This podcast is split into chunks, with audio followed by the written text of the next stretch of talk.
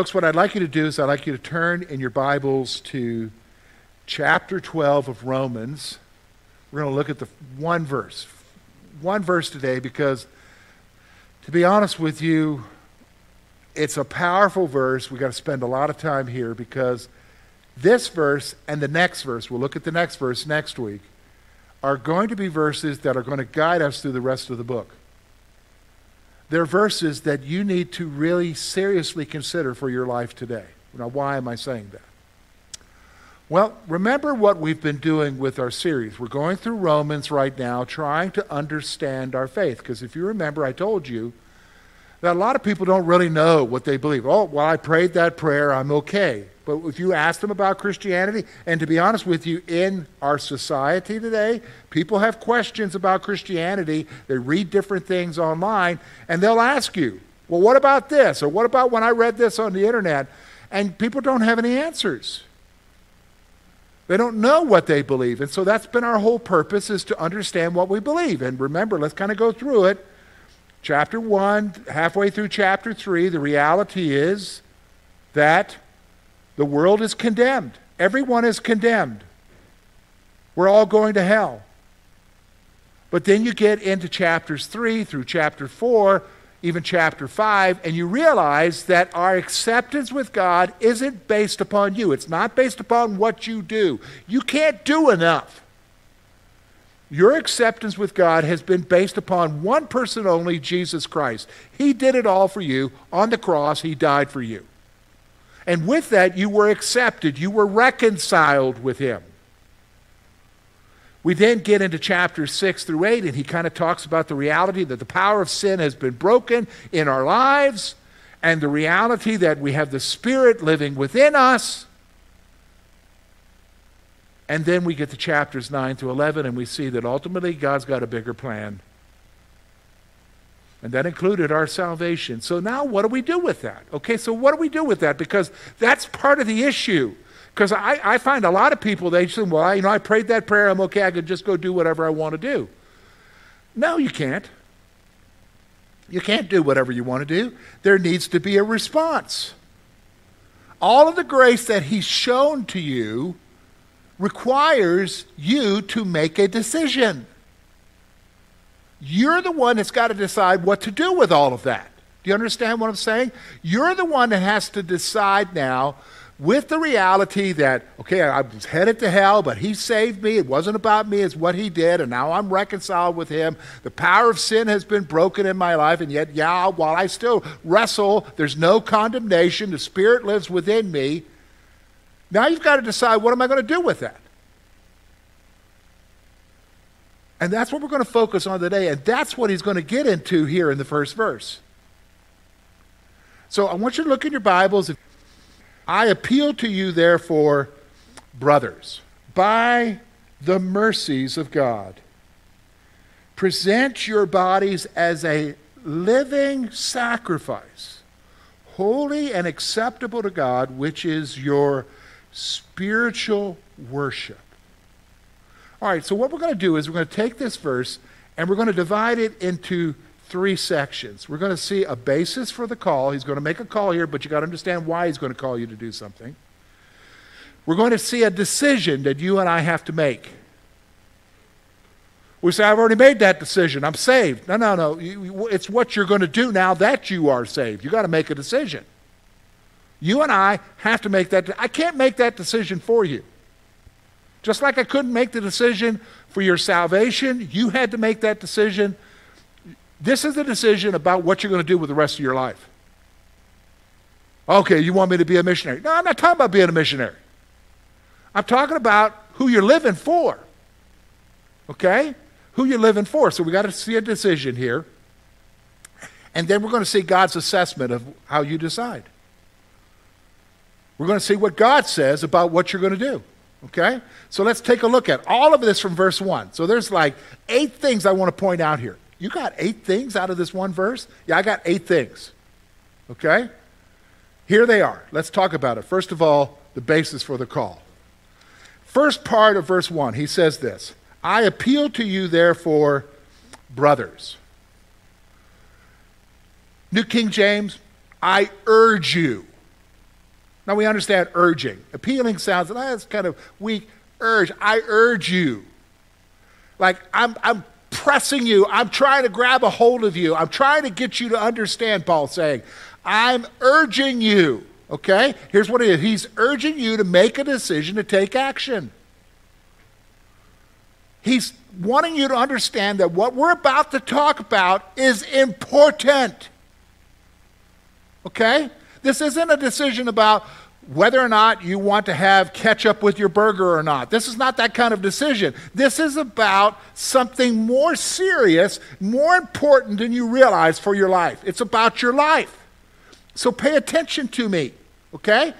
Pay attention to me, is what Paul's saying. I want you, I'm appealing to you, therefore. Now, it says brothers here. You're saying, well, uh, it's for the dudes here. No, no, no, it's for the gals also. I have a footnote in my Bible that says brothers and sisters, okay? So it's for all of us, male and female. All right? He's, he's wanting you and I to pay attention. Now, what is it? The basis for the decision is the grace that Jesus shows you in salvation. Look at what he says by the mercies of God. That's the phrase.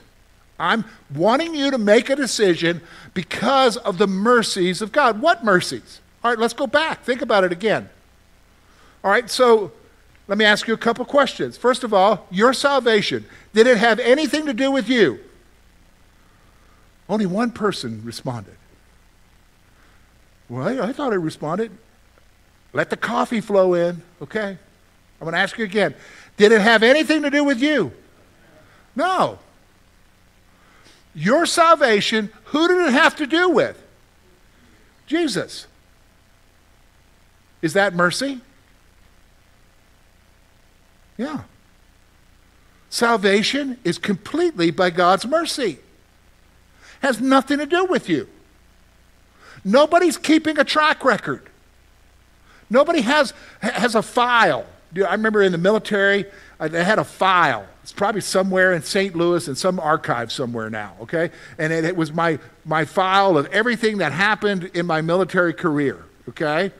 Whether I got in trouble or whether, and I didn't get that much in trouble, but whether I, you know, whatever, all the, it's a record of everything. And, and so you think about that. We have this concept that God's keeping this ultimate record of your good stuff and your bad stuff. He doesn't. Not for you and I. Why? Because it's been wiped clean. Because of who? You? No. Because of Jesus. Isn't that mercy? The fact that he would accept you and say, You now are my child and you belong to me. And I'm there for you. In fact, you got a problem, you come to me. You come to me. I was reading a quote from a, from a guy who is now dead, Tim Keller. Tim Keller was a pastor of Redeemer Presbyterian Church in New York City, well known uh, scholar, well known pastor. He recently died of cancer, but he, he made this quote about thinking about a child who gets up in the middle of the night asking his parent for water. And he said the parent is a king. What would happen to that child? He would get his water, right? Why? Because that's the king's child. He said, You have that access. You got a problem? You can go to him and tell him, I got a problem. You have that kind of access. Why? Mercy because of what Jesus did for you? The basis for the decision that needs to be made is that Jesus shows you and I what? Grace in salvation. That's the basis. So he's, he's pay, wanting you to pay attention. This is important. You've got a decision to make. So, what's the decision? That's the next part here. Look with me. He tells you, and again, we're going to pull out some things here that I want you to see the decision. Look with me. I appeal to you, therefore, brothers, by the mercies of God, to present your bodies as a living sacrifice. A living sacrifice. Now, here's the things I want you to see here. There are three things I want you to see here. Okay, so first of all, because of the grace shown to you, you're to give yourself to God. You're to give yourself to God. Now, can I tell you something? The language here doesn't mean this is optional.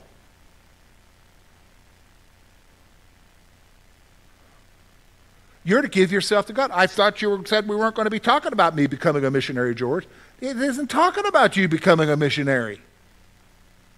It's talking about who you're living your life for right now, wherever you live, whether you're retired, whether you work in a factory, whether you work on, out in the field and doing whatever, whether you are, you know, uh, a homemaker or whatever, or, or disabled or whatever. It's not talking about who you're working for or what you're doing. It's talking about who you're doing it for. You got a decision to make about who you're living your life for. Because the reason why you now have life, because you understand you have life because of what? The mercies that have been shown to you. It's about your focus and why you do things. Because of grace shown to me, you, you're to give yourself to God. You're to give yourself to Him.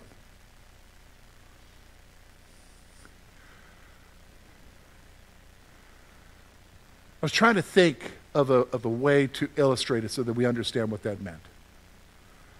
And, and, you know, and so in, in our family, in our clan, we have a wedding that's coming up with one of our, one of our nephews. And uh, he's going to get married here in a couple of weeks. And so when somebody gets married, you talk about weddings, right? And you talk about your wedding, and you, talk, and you start thinking about weddings, and you start thinking about your whole focus and stuff, and you think about dating and all of that. And, and, and, and I can remember, you know, especially when you're fresh into newlywed and everything, uh, when you haven't tainted yourself by life, you, you begin to think in terms of like who you would live for. And, and when you talk about that special someone, you, you, you, you give yourself for them right? You do whatever for them. Why? Because they love you. You love them. Do, do you understand what I'm saying? It's, it's a natural response. If you think about a, a, a wedding relationship, if you think about a marriage, you would give yourself for them, whatever. You, you say, well, I, am yeah, marriage, whatever. Or think about kids. Think about you having kids. I mean, a lot of parents that would give themselves for their children, right? Because in response,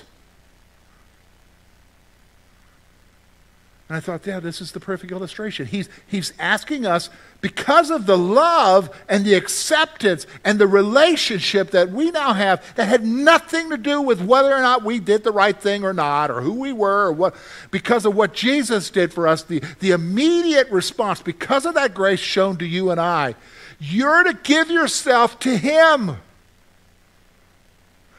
And it's got to, it's not like, oh, well, I know I need to do this, so here I am, Jesus. No, no, it, it's got to be a natural love response. Did you understand what I'm saying? If you got to be forced into it, there's a problem. Did you understand what I'm saying? Just like in a relationship, if you got to be forced to be there for your kids or be there for your spouse, there's a problem then. But the reality is, it's got to flow out of you naturally because of the love shown to God. Here's the decision you got to make you got to give yourself to Him. Do you understand? You got to sacrifice yourself to Him. He says, Oh, I don't like that word, George. Well, here's it. Giving yourself to God is to be a sacrifice on your part. Everybody understands what a sacrifice is, right? It's giving up something knowing that you're not going to get it back. And it's got to be that on your part. And this isn't the first time that he's done that. This isn't the first time in this letter that he said that to you and I. Think about what Romans chapter 6 verse 13 says. Here's what he says in Romans 6 13. Do not present your members as instruments of unrighteousness, but present yourselves to God as those who've been brought bought, who've been brought from death to life, and your members as instruments of righteousness. He's saying, present yourself to do what's right. He's told us this before. It's about giving yourself as a sacrifice to God. Here I am, God. You did that for me. You died for me to give me eternal life. I'm here. I'm yours. Whatever that means. Now, when I say that, whatever that means, that sometimes scares people. You don't need to be scared by that. You don't need to be scared by that. Because whatever He has for you, it's good. Does that mean life's going to be perfect? No, I didn't say that. But it's good for you because He takes delight in your life. Here's the third thing I want you to see here, okay? This sacrifice is not a one time event, it's an ongoing action on your part. It's not a one time event. Notice how he describes the sacrifice. He says a living sacrifice. Now, if you understand sacrifice as Paul would, he would in the Old Testament system. They, at that time, the temple was still in existence. The Jews would go there and they would sacrifice either doves or sacrifice sheep, lambs, or oxen or something when you brought an animal to sacrifice, what would happen? They would kill it ritually and it would be dead. That would be the end of that animal. Why? It would be consumed with fire and there would be nothing left. There's no way. It's just a one time sacrifice. But he's saying to you, don't go and kill yourself for me. He's saying, present yourself a what? A living sacrifice. So it's an ongoing thing. It's not just a one time event, it's an everyday event. It's an every moment event of you giving yourself to God and saying, I'm living for you, Lord. I belong to you. I am your child. I am going to do what I need to do. I'm yours. Do you understand? This isn't, this isn't just you go do your own thing.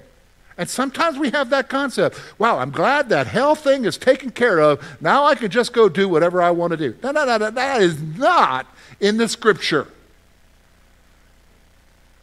That is not why he saved you, is to give you a get out of jail free card if you play Monopoly, okay? Life's not a Monopoly game. It is so that you what? Give yourself to him because of the love and the sacrifice he made for you. Now, if you do that, I think it's you and I need to see this. You say, well, if I make that decision, how's God going to view it? Well, the verse tells us. How does God see it? If I say, okay, Lord, here I am, it is me, I'm giving you me. What does he say? Look with me what he says here. He says, I appeal to you, therefore, brothers, by the mercies of God, to present your bodies a living sacrifice. Here it is holy and acceptable to God, which is your spiritual worship.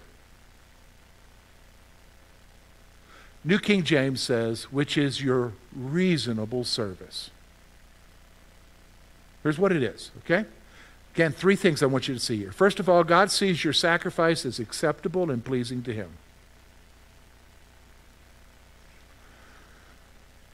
Do you know what makes God happy? It's not how much you put in an offering. You want to know what makes God happy? It's not how often you come through the door here. And by the way, I'm not giving you an excuse of not coming here. We want you here because we want to interact with you. We want you to grow as you we grow together. Do not forsake the assembling of yourselves together. But I'm going to tell you something. That's not what makes God happy.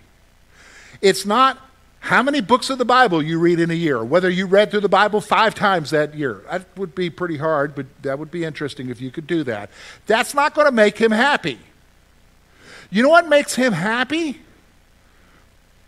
Here I am, Lord. I'm yours. My life is yours. And how he sees it is that is acceptable to him. And not just acceptable, that word can also be, tra- it is pleasing to him. It means something to him to say, I'm yours. That's the first thing. Here's the second thing. Oh, by the way, let me stop. Let me go back up here, okay? Because here, we are tainted. Let me just say that, okay? I, have got to make this point. We're tainted. What do you mean we're tainted? We're tainted by our culture and the way our families operate, the way that we associate with each other as human beings. And so, because we're tainted, we have viewpoints of ourselves that are pretty messed up.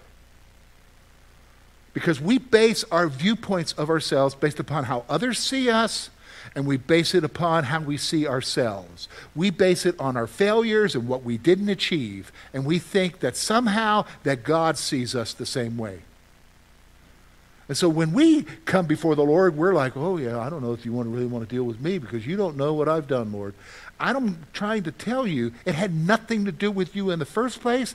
First of all, in salvation, the second part I need you to grasp is this. When he says to you, you giving of yourself, warts and all, what do you mean warts? I don't have any warts. Okay, sins and all.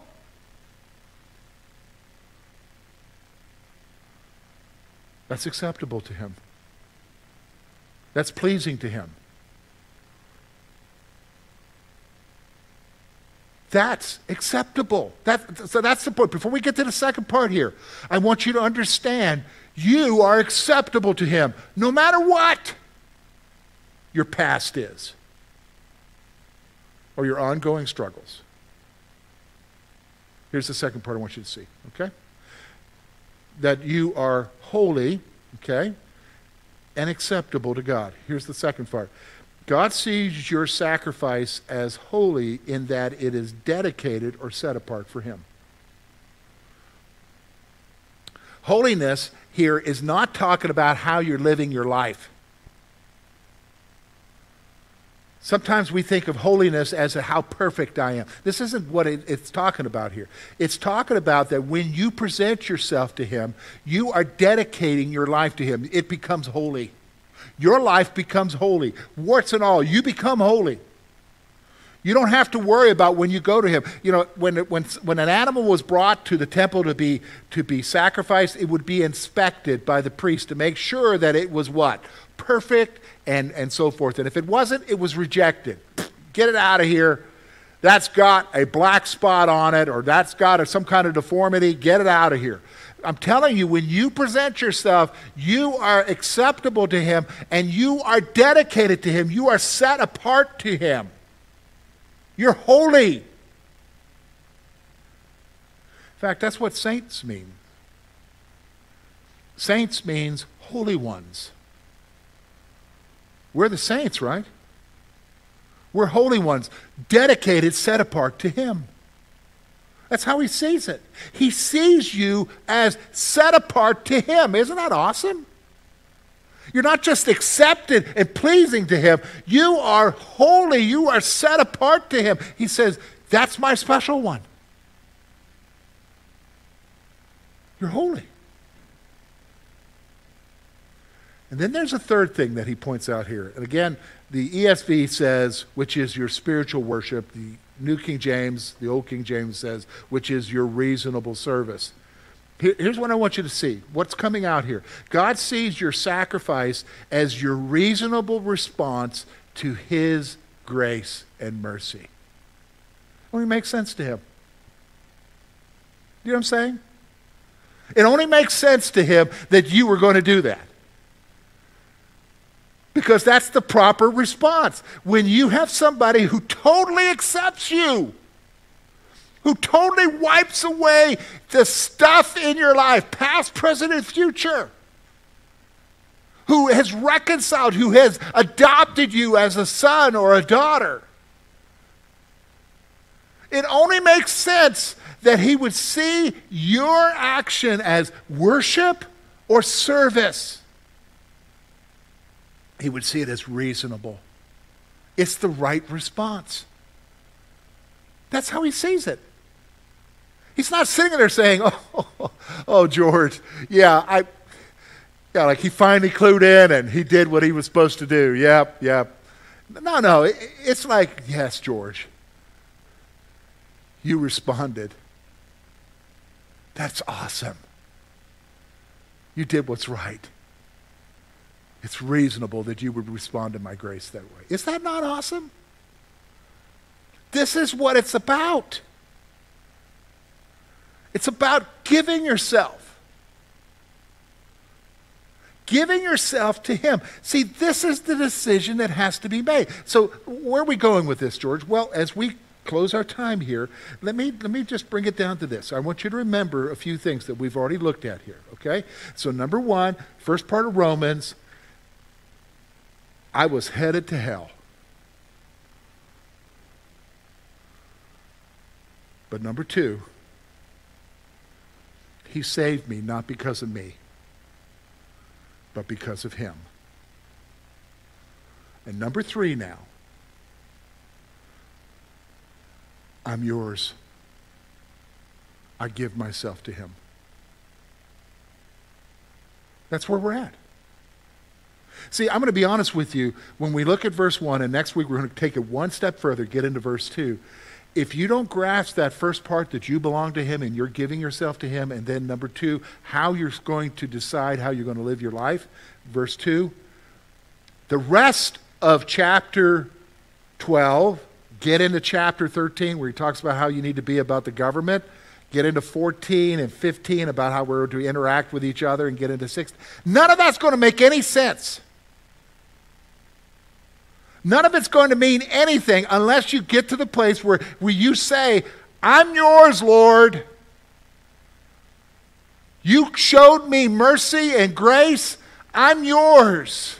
And because of that, I'm, I'm making out of that decision, I'm going to do something different with the way that I live my life. And then he tells you how to live your life. Until you grasp that, until you make that decision in your life, it's all going to be meaningless. So it's something for you to think about. Let me pray for you.